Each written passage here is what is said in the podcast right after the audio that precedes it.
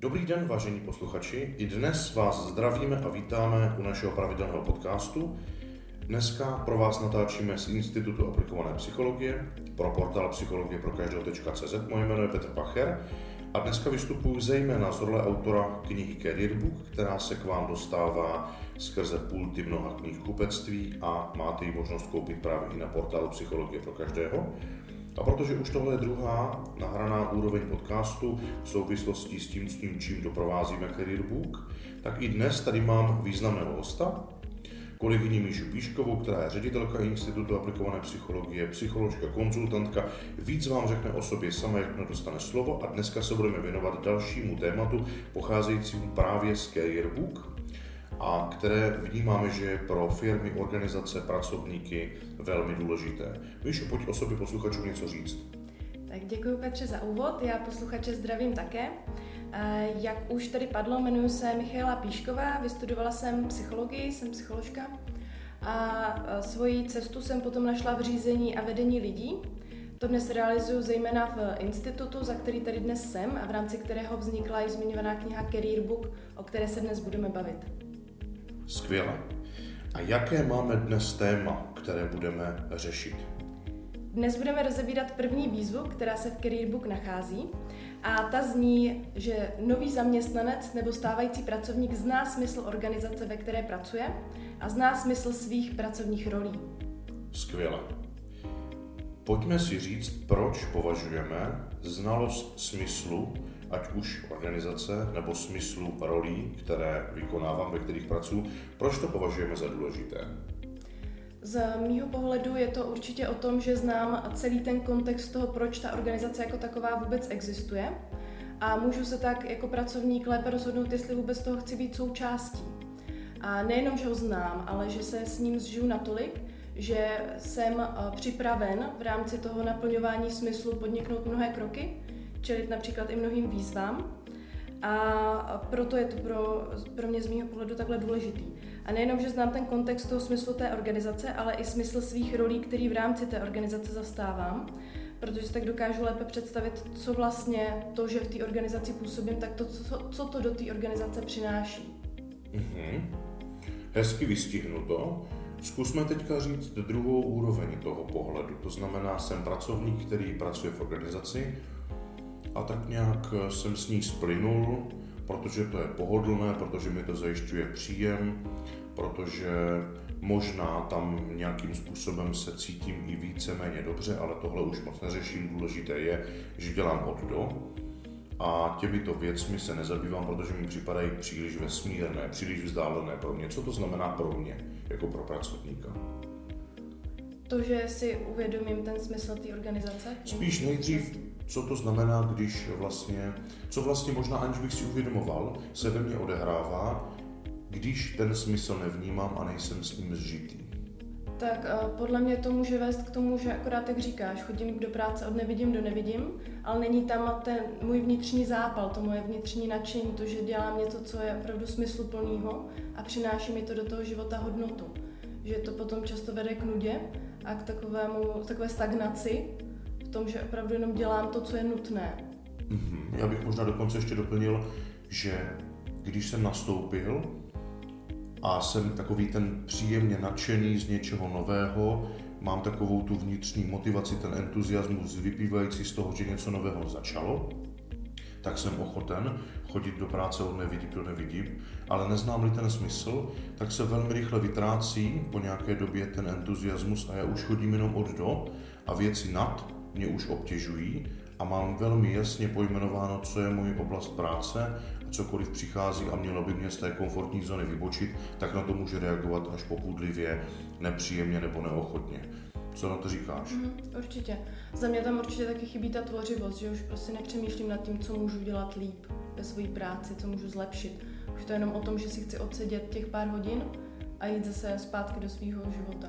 Mm-hmm do nějakých jiných rolí, ve kterých jsem na tom podobně možná. Jasně. A co to vlastně tento stav znamená pro organizaci? Že má v týmu lidi, kteří nejsou tak angažovaní, nejsou tvořiví, nepřináší nové věci, organizace se nerozvíjí. Samozřejmě to má vliv potom i na ten aktuální tým, protože to, co zažívá ten jeden článek týmu, pravděpodobně bude přenášet i na to své okolí, už ať, ať už ten svůj emoční stav, to, že prostě zažívá tam tu nudu, tu stagnaci, nebo i, jak si říkal, tu podrážděnost, nervozitu z toho. A celkově prostě pro tu organizaci a její výsledky, který, kterých mají ty lidi v těch rolích dosahovat. Mm-hmm.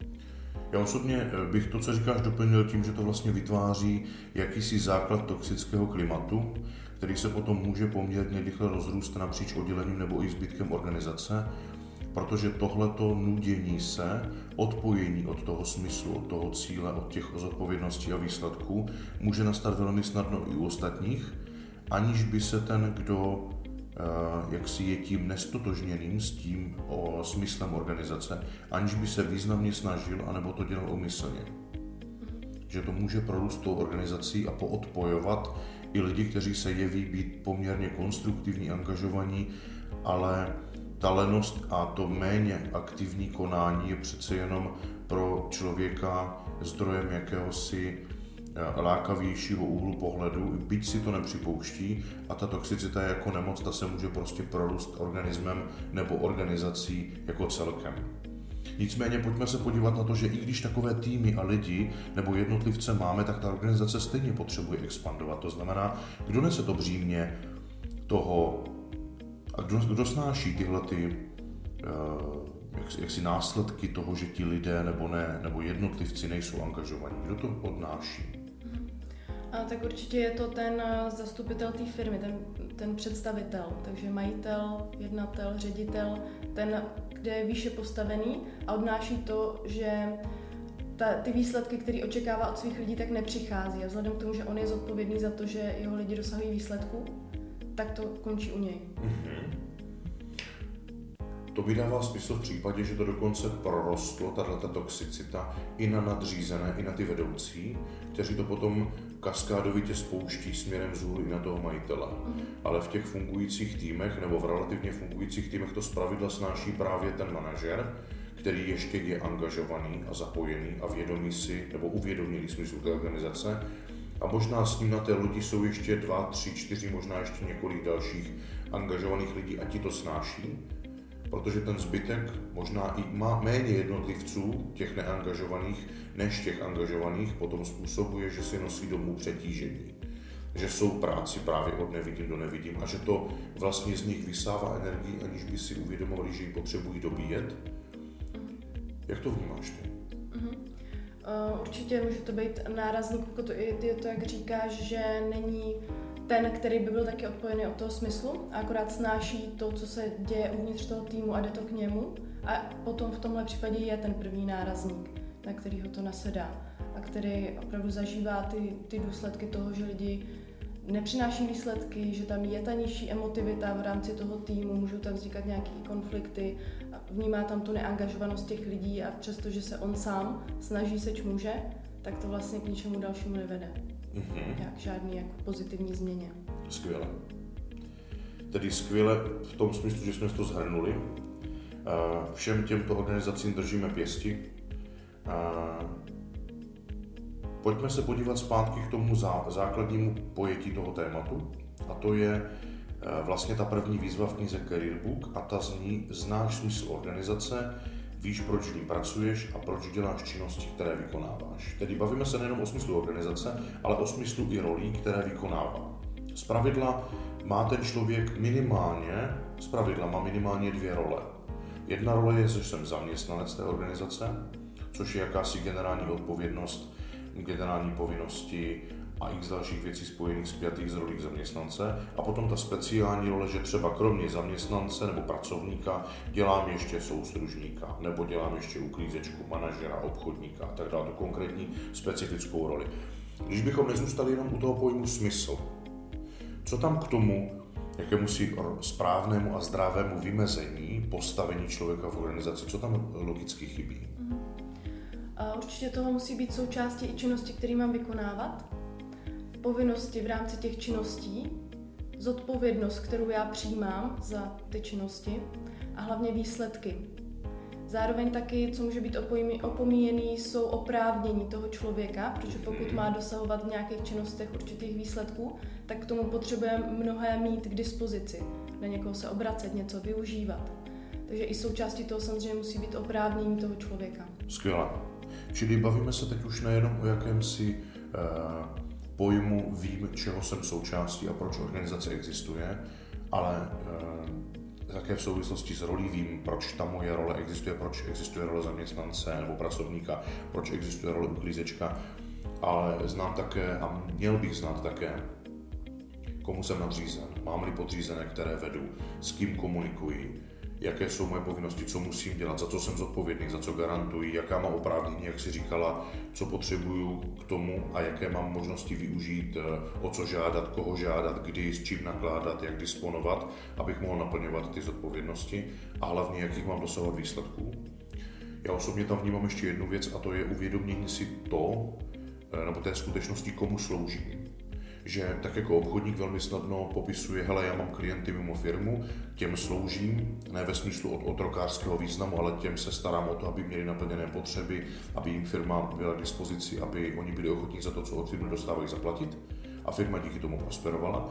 Ale já vlastně jsem takový ten, prospěšný článek v řetězci, i když jsem v organizaci, protože i v organizaci mám lidi, kteří jsou, kteří jsou mý klienti, kterým sloužím, jejichž e, jaksi základ práce je výsledek mé práce. Jestliže já něco dokončím, tak to předávám jim a oni v té kvalitě, v jaké já s tím uh, skončím, tak na to navazují a je to jakýsi soubor řetězce, kdy na konci je výsledek celé organizace. A teď se pojďme podívat na to, co vlastně to znamená, když ten člověk uh, nepochopí vlastně ten smysl.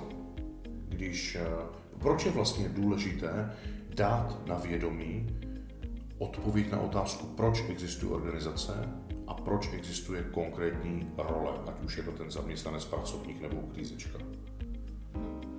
Protože když to nebude pojmenovaný, nebude to specifikovaný, tak ten člověk si k tomu může přistoupit nějakým svým vlastním způsobem, který může být i nezdravý. Přesně. může si do toho vnášet svoje pohledy na to, co by měl přijímat za zodpovědnost, jakých výsledků dosahovat. A ty nemusí být vůbec v souladu s tím, co se po něm chce, co po něm chce vedení firmy. A potom to jde, může jít i proti sobě. Přesně.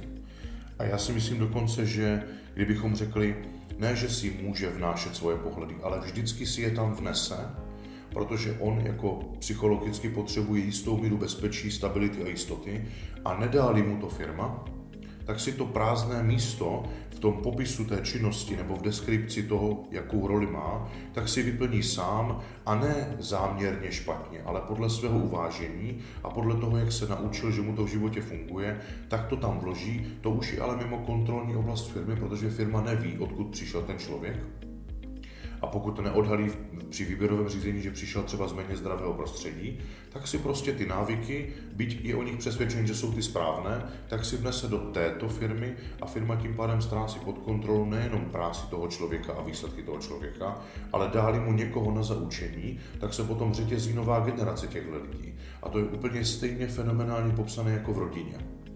To znamená, jestliže moje rodina, která mě vychovala, nebyla dostatečně zdravá, tom smyslu nějaké zdravé výchovy a péče, která by mi dala do, do života to nejlepší, ze čehož dnes těžím, tak v tu chvíli, aniž by mě někdo z toho vyvedl a koncepčně nastavil, jaké jsou principy zdravé výchovy, tak i já svoje děti budu učit při nejlepší vůli to, co jsem se naučil, aniž bych přemýšlel o tom, jestli jsem to dostal z televize, z party, ze školy anebo z rodiny, která mě vychovala.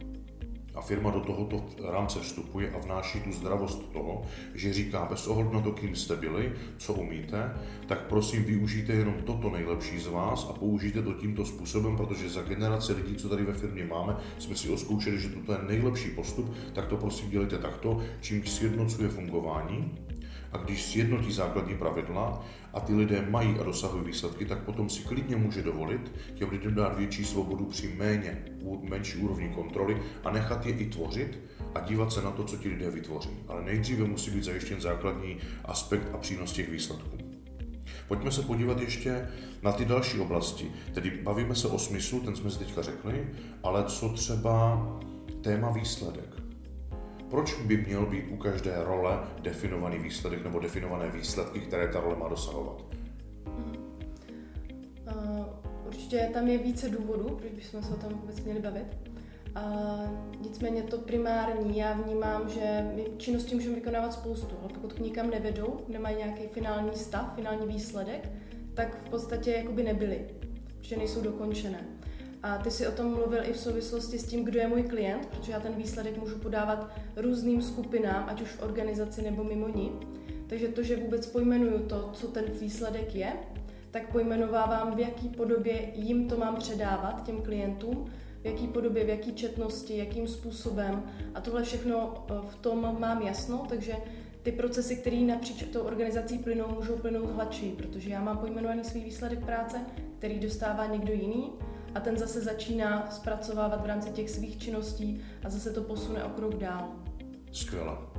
A teď si představme, že nemáme pojmenovaný výsledek. Mě teď napadá krásná situace, stala se mi asi před týdnem. Jel jsem na dům, kde stavíme a e, tam měla být a dostali jsme informaci, že je hotová vnitřní vyzdívka a omítka v konkrétních místnostech. Tak se tam díváme a zjišťujeme, že to tam vlastně vůbec není. A vezli jsme peníze těm lidem. Oni tam nebyli, byli uh, ubytovaní kousek od toho, kde se staví ten dům, čili my jsme nejdřív jeli na dům podívat se, v jakém to je stavu, dali jsme nějakou průběžnou kontrolu a jsem si jistý, že jsme neviděli všechno, protože je zima, takže jsme jeli v době, kdy už je tam tma, přijeli jsme k ním tedy předat ty peníze, oni vyšli a my říkáme, hele, eh, vy jste říkali, že eh, je teda hotová ta vyzdívka až po schody. A teď najednou chvilku ticho a ozvalo se, no a my jsme tam byli od rána do večera. Jako. A my zase říkáme, no chápu, na druhé straně říkali jste, že je to hotové až po schody, zatímco je tam hotová jedna místnost. No ale to jako fakt jsme tam makali. A vlastně rozpor v diskuzi spočíval v tom, že my voláme po výsledku, protože jsme klienti, kterým oni nám mají jak si předkládat tu práci v nějakém termínu, v nějaké kvalitě, v nějakém množství. A oni, protože nemají definovaný výsledek, anebo se z něj z jakéhokoliv důvodu odpojili, tak mají tendenci mluvit o činnostech a o čase, který tam strávili a na to se odvolávat způsobem, který mnohdy v organizaci nebo u nadřízeného, který není spjatý se systémem, může působit dojmem, že vlastně opravdu makali, protože když je zahledl koutkem oka, tak snad i po těch chodbách v organizaci běhali. A to budí dojem jakéhosi e, mračna nebo oblaku toho, že vlastně tam se opravdu něco děje a klidně to může, byť to ve finále může vést k tomu, že se rozloučí, protože to není o výsledku, který chtěli, ale než to rozloučení nastane, tak ta mlha, která je tam vytvářena tímto člověkem orientovaným na aktivity a ne na výsledky, může způsobit, že se o týdny protáhne jeho rozloučení. Možná o měsíce, možná i o roky, a najednou ta organizace vlastně je velmi poškozovaná tímhle tím způsobem chování a ten šéf vlastně jediné, co má, tak má pochybnosti, špatný pocit, za nic nikoho nemůže chytnout, protože vlastně v dané chvíli jsme si nedefinovali přesně a systém to neříká, jenom já jsem očekával, ale nemám. A on mi říká, hele, ale já jsem na tom fakt dělal dochází k jakému si neuchopitelnému rozporu, pokud ten člověk, ten nadřízený, který kontroluje, není spjatý s tím výsledkem natolik, že neoddiskutovatelně nepovolí ani vteřinu navíc, na to pak dny nebo týdny vytvářet nějakou mlhu jakýchsi pochybností a toho, že na tom opravdu dřeli jako koní. Teda. Čili to jenom k tomuhle tomu výsledku. A co pohled na ten systém jako takový, když se díváme ne na jednotlivosti, které skládají ten systém, to znamená ne na smysl, ne na eh, zodpovědnosti, ne na výsledky, ne na to, komu slouží, ale díváme se jakýmsi perspektivně vyšším pohledem, co tento systém smysluplnosti a jakéhosi snadnějšího řízení může přinést novému pracovníkovi. Když si představím pracovníka, který přichází nově do té organizace, tak mu to dá pocit bezpečí, že ví, co jsou ty mantinely, ví, jak je to definovaný, ví, kde, kde pracuje, co je jeho role, co je mhm. jeho úkolem, co má za výsledek přinést. Takže pro něj je to takový uh, způsob, jak ho do té organizace jako takový začlenit, s tím pocitem, že má se o co opřít, že není hozený do vody, že to není tak, že ho někam postavíme a řekneme tak dělej, a on vlastně neví, co přesně, s jakým výsledkem a jak jsme se o tom už bavili, dosazuje si tam to svoje vlastní, mm-hmm. ale že to má prostě definované. Potom určitě je to i pocit sounáležitosti, toho, že je součástí něčeho většího, že ta organizace má svůj smysl a i ty, ten tým jako takový, který ho je součástí a kde má zodpovědnost za to, že přináší výsledky různým svým interním klientům, takže přispívá aktivně sám do toho do toho něčeho většího. Skvěle. A dokonce pro organizaci to znamená, že pro zácvik nebo etablování toho nového pracovníka prokazatelně nespálí tolik času existujícího, protože systém, který je vytvořený tímto způsobem, zajišťuje to, že ten člověk, ten nový člověk se může učit, učit sám a jenom ten schopný stávající tam přichází ve jménu momentu kontroly, aby ověřil, jestli ten člověk umí význa a dokáže použít. To je určitě také hodnotné. Na druhé straně zpravidla organizace nemají-li systém, tak fungují intuitivně a intuitivní fungování znamená, že nováčka když přijímám, tak ho zákonitě, pokud mám zájem na tom, aby dělal co nejlepší výsledky, tak ho nechám zaučovat tím jedním z nejlepších, který v současném týmu je, protože si představuji, že ho zaučí tak nejlépe, jak umí. V tu chvíli ale se dopouštím několika chyb. Za prvé, nova, svěřuji nesystematicky do rukou vzdělávání nového člověka někomu, o kom jsem přesvědčen, že tu práci dělá nejlépe a klidně dělat nejlépe umí a může. Na druhé straně si nejsem jistý, já teď v tuhle chvíli, jestli to, že dělá nejlepšího obchodníka, jestli znamená, nebo nejlepší uklízečku, nebo nejlepšího svářeče, jestli to znamená, že když mu dám nováčka, tak jeho kompetence jsou i, že je nejlepší učitel a že to teda nejlépe naučí toho nového. To je první problém. Druhý problém je, že vlastně toho nejlepšího jsem teď vytrhl z toho, aby konal svou práci a věnuje se jiné kompetenci a to je, že zaučuje někoho nového a otázka, jaký bude výsledek, pokud není ten nejlepší učitel ruku v ruce s tím, že je nejlepší svářeč, tak pravděpodobně s tím nebude mít takovou trpělivost, pravděpodobně ho naučí i svoje zlozvyky, pravděpodobně ho nenaučí všechny věci tak, jak bych si představoval já, ale naučí ho ty věci tak, jak si to představuje ten nejlepší svářeč. A už teď vytvářím jakousi komplikovanou situaci.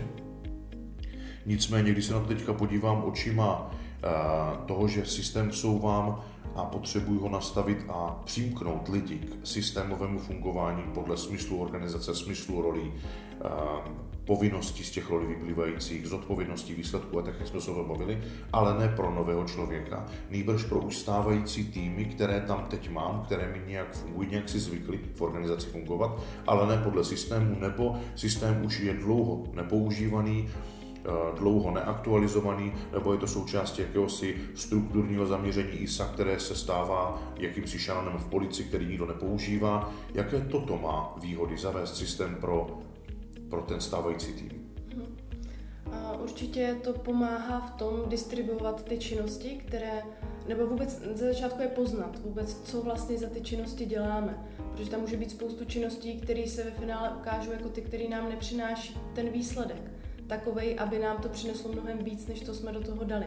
Takže vůbec poznat, co se v tom týmu jako takovém děje, jaké činnosti s jakými výsledky a potom mezi ty jednotlivý pracovníky ten systém umožní lépe ty činnosti distribuovat, tak mhm. aby byl předpoklad toho, že ty výsledky můžou v těch činnostech podávat.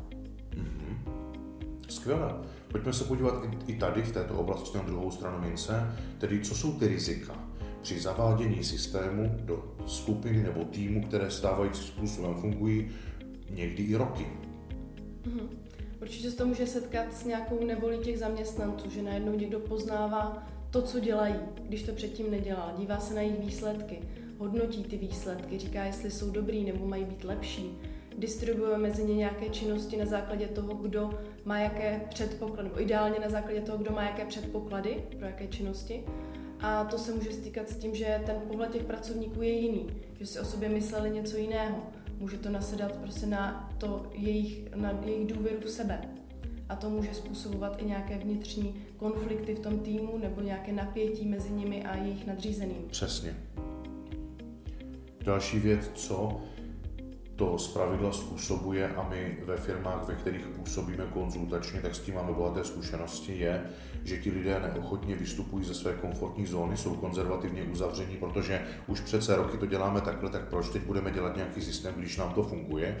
Ve skutečnosti jejich vyjádření o tom to funguje, směřuje k tomu, že do teďka je nikdo tolik nekontroloval, nedával jim nikdo zpětnou vazbu, nikdo je neúkoloval způsobem, že by vnášel do jejich práce a do aktivit, které vykonávají, nějaký pohled, toto je klíčové, toto teď budeme dělat, na tohle se zaměříme, protože teď se potřebuje organizace orientovat tímto směrem. Prostě tohle absentovalo Oni si zvykli, že nic takového není. Možná to ani nikdy nezažili, protože na předchozích místech tohle po nich nikdo nechtěl, nebo dokonce v této organizaci pracují 20-30 let a vlastně si nesou tenhle ten stigmatizační um, fenomén i z doby, kdy byť to organizace potřebovala, tak to nikdo principiálně s nimi nedělal. Oni mají tendenci proti tomu projít, sabotovat to bagatelizovat to, že to není potřebné, nebo naopak se proti tomu stavět dokonce i způsobem, kdy to budou principiálně odmítat, protože najednou se ta jejich práce, byť doteď byli považováni za kvalitní pracovníky, tak se rozkrývá způsobem, že zjišťujeme, že jejich kvalita práce je vlastně spočívající v tom,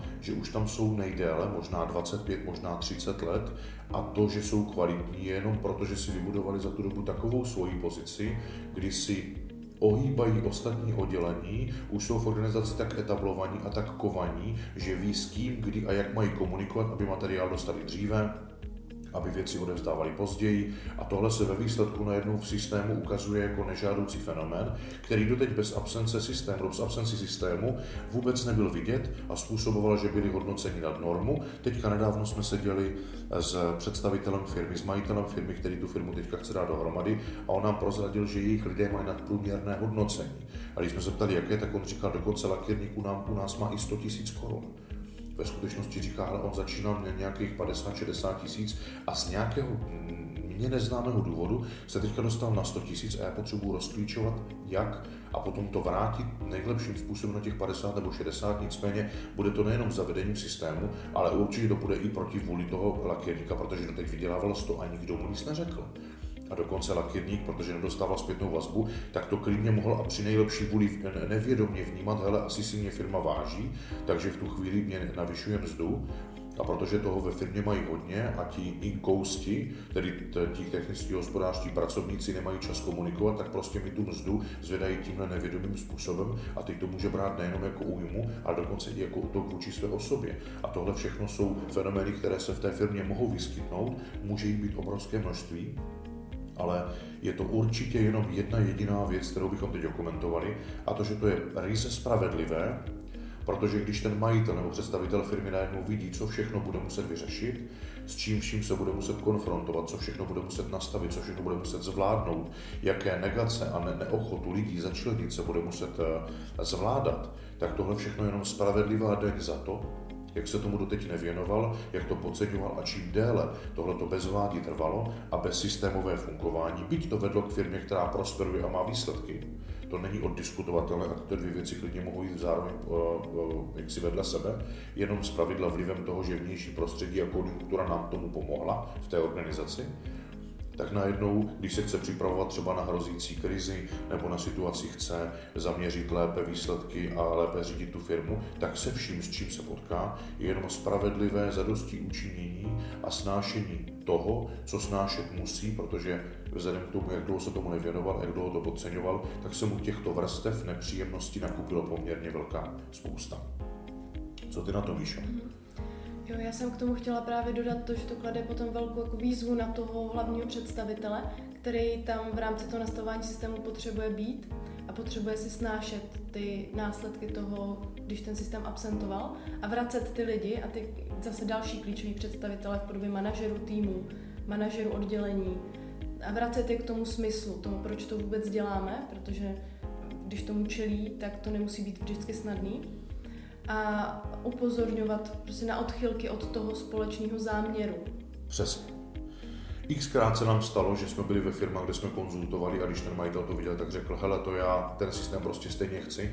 Mimochodem Xkrát se nám stalo, že když viděl to množství těch věcí, které musí zvládat, tak buď to rezignovaně odsunul a řekl, hele, ještě to není tak zlý, můžeme s tím pokračovat nějakou dobu, anebo ta naše spolupráce pokračovala nějakou dobu, kdyby jsme se třeba i po dvou letech vraceli k tomu, že jsme mu už na začátku říkali, vzpomeňte si na první návrh, který jsme vám po analýze posílali, kde bylo napsáno, že musíme postupovat takto, a vy jste dva roky potřeboval ztratit času, ztratit peněz a mít spoustu nenaplněných očekávání, abyste se po dvou letech vrátil zpátky k tomu, co bychom už viděli a navrhovali před dvěma lety, ale prostě my jsme v, tu, v té době nebyli taková dostatečně silná autorita, kterou jste byl ochoten poslouchat, protože jste se spokojili s nějakými dílčími řešeními, které vám v tu chvíli připadaly zajímavější A stejně jsme oba věděli, nebo teď to obavíme, že se nevyhneme tomu, co tady před dvěma lety bylo. Jenom to o dva roky posuneme a o dva roky se zase nakupilo i z dalších věcí, které budeme muset zvládat.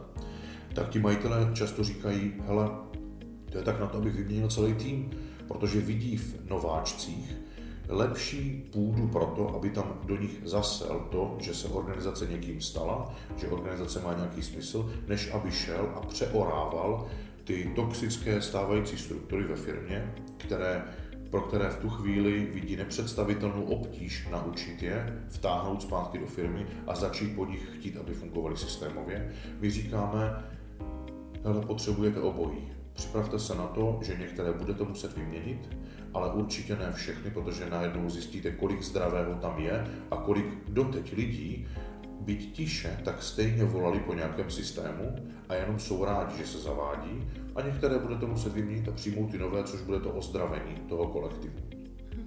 Tak podle mě hrozně moc záleží zase na poznání toho aktuálního stavu, poznání těch lidí a zjištění, jak oni se vůbec staví k tomu smyslu firmy, ke směřování, k nastavení systému a zjištění toho, kdo je můj spojenec. Přesně. A protože se blížíme k závěru této první výzvy z knihy Career Book, pojďme se podívat na to, jak bychom zhrnuli. Víš, jak by si zhrnula tento podcast a témata v něm probíraná? Mm-hmm.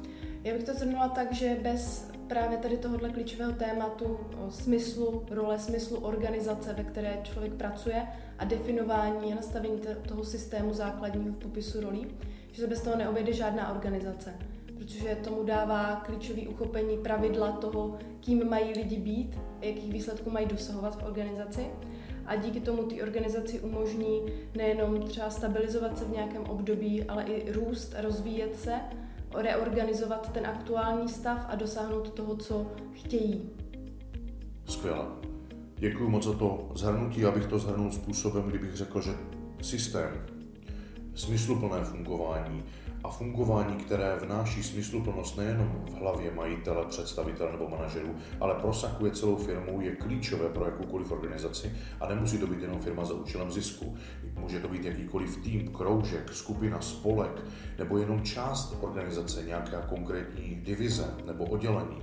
Vždycky tam musí prosakovat smysl, protože toto jako jediné pojítko je nejsilnější a nejstabilnější, protože peníze nejsou ten smysl, proč lidé pracují. Určitě jsou povinnost, kvůli které lidé chodí do práce, aby si odnesli nějakou energii, kterou potom utrácí tím, že si kupují bydlení, že si kupují čas, svobodu, nebo si dopřávají nějaké zážitky a plní si nějaké sny, ale není to smysluplnost.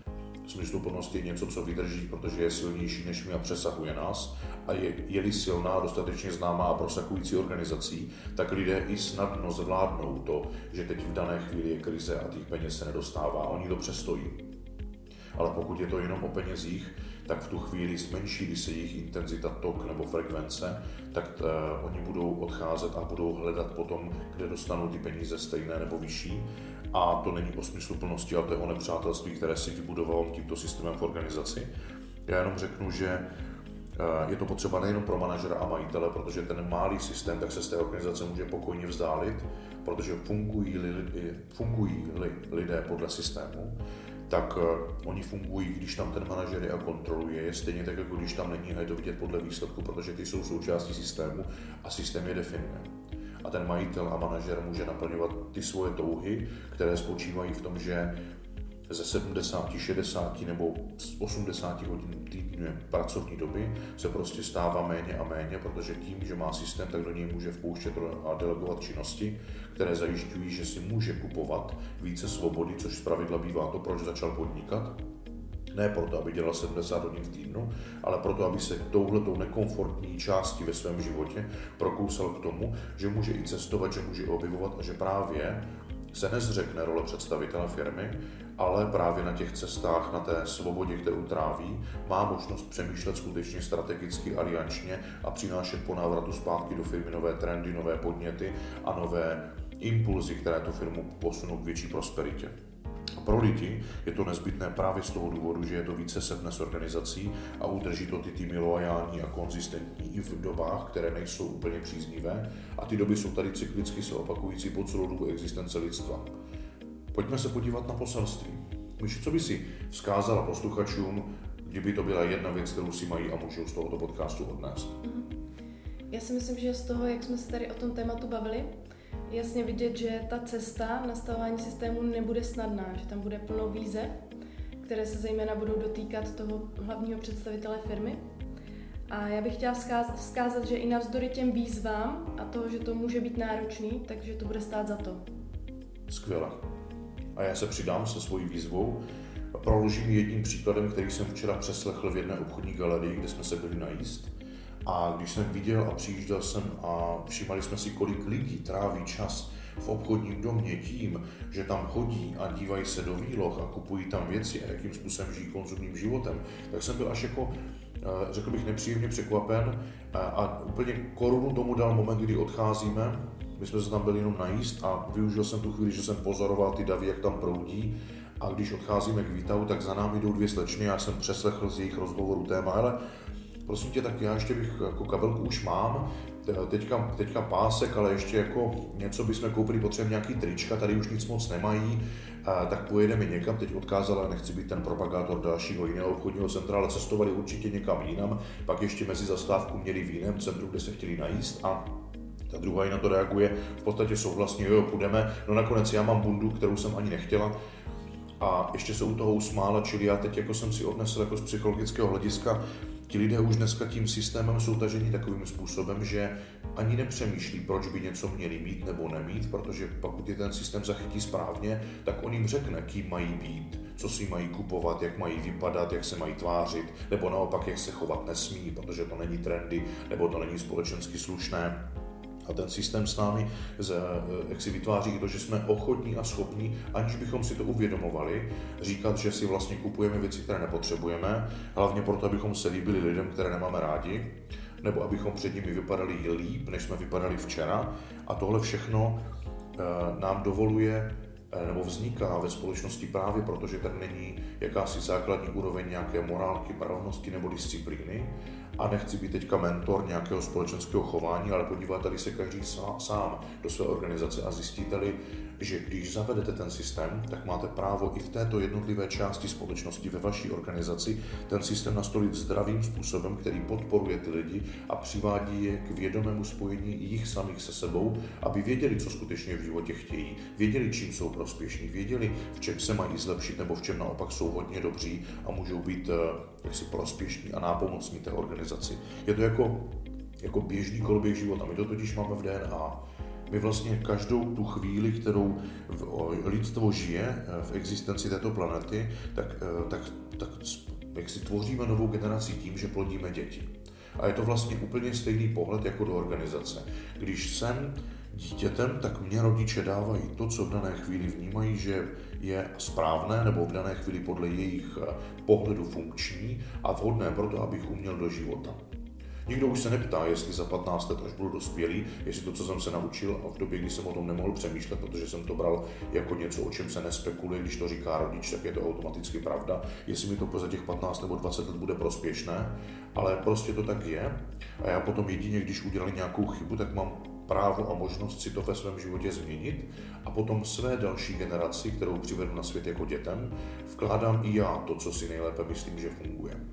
Ale to jenom proto, že v době minimálně minulého režimu a nebo současného režimu je, panuje jakýsi zmatek vlastně v tom, co je tedy správné, jak se máme chovat a systém často přebírá tu kontrolu. Zatímco, když se podíváme do firmy a podíváme se na novou generaci pracovníků, tak na to nemusíme čekat 20 let, tak jako na to, až dospěje moje dítě, aby mělo další svoje děti, ale každý měsíc, možná každý půl rok, možná každý rok přichází noví lidé a já mám právo díky systému jim vštěpit do toho organizačního chování ty pravidla, které organizace potřebuje v dané chvíli a dokonce jsem-li dobrý manažer a mám-li méně operativy a dost prostoru pro přemýšlení o strategiích firmy, tak můžu i přemýšlet, kým ta firma má být za pět, za deset let, nebo kým chci, aby byla za tři roky. A toto už můžu injektovat do těch pravidel fungování organizace, tak aby ti noví dostávali přesně to, co potřebují, aby dostávali instrukce, návody, informace, které potřebují best practices, ty nejlepší zkušenosti, které se v organizaci jaksi jeví a objevují, tak aby je dostali, aby jim to pomohlo nejen fungování v organizaci,